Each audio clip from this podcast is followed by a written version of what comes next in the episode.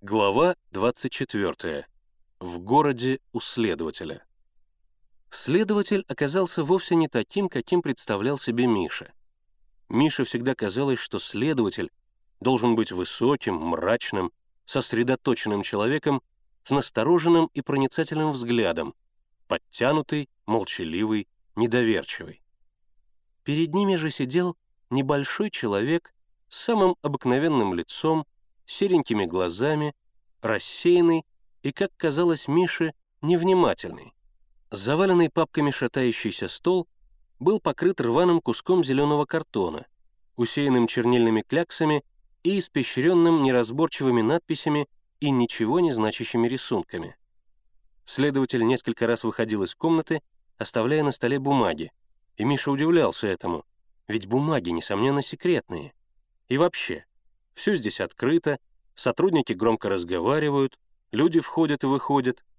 Это сильно поколебало Мишина уважение к учреждению, где, по его представлению, велась тайная, опасная и самоотверженная борьба с преступниками. Игоря и Севу следователь, казалось, совсем не слушал. Он писал и писал что-то постороннее. Бумагу он передал другому сотруднику со словами «Это к делу Кочеткова», и тут же принялся писать следующую. Когда Миша рассказывал про то, что на них напал лодочник Дмитрий Петрович и про парней в лесу, то следователь был так невнимателен, что Миша обиженно замолчал. Продолжая писать, следователь наконец спросил, «Вы сумеете показать место, где нашли лодку?» «Конечно», — ответил Игорь, — «у песчаной косы.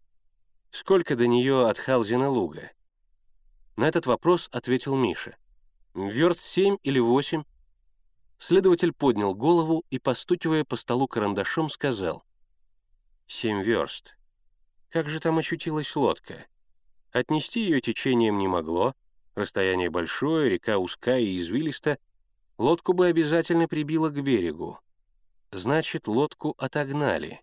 Кто? Рыбалин? Но какой ему смысл отгонять лодку на такое расстояние? и затем возвращаться обратно. Допустим, что убийца не Рыбалин, а кто-то другой.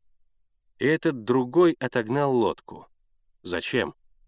Ведь таким образом он только наводит на свой след, доказывает свое присутствие, в то время как его задача — скрыть свое присутствие и свалить все на Рыбалина. Третья возможность. Лодку увел посторонний человек. Но убийство произошло вчера утром, и лодку вы нашли тоже вчера утром. Следовательно, она была отогнана сразу после убийства. И этот случайный человек не мог не видеть того, что произошло на берегу, хотя бы тело убитого Кузьмина. Он на минуту задумался, потом продолжал. Рыбалин категорически отрицает свою причастность к убийству. Улики против него тяжелые, но обстоятельства еще не ясны. Одним из обстоятельств, кстати, самым загадочным, и является угон лодки. Будь лодка на песчаной косе, нам было бы легче найти человека, пригнавшего ее туда. Но вы забрали лодку, и этим запутали следы. Теперь все сложнее. Игорь и Сева сидели, не поднимая глаз, подавленные сознанием своей вины. «Все, что вы рассказали, правда?» — спросил следователь, и первый раз посмотрел на мальчиков так, как, по мнению Миши, и полагалось смотреть следователю, пытливо и строго. «Честное слово!» — в один голос сказали Игорь и Сева. Миша заявил, что ручается за мальчиков. «Верю», — сказал следователь. «Но ребята еще могут мне понадобиться. Придется дня на два задержаться в городе. У кого бы они могли остановиться? Есть у вас в городе знакомые?» Знакомых у ребят не было. «Куда же вас девать?» — задумался следователь. «Вот что. Я дам записку в Губано. Ребят дня на два поместят в детдом, а потом мы их переправим в лагерь». Он написал записку и передал ее Мише. «А к кому там обратиться?» — спросил Миша.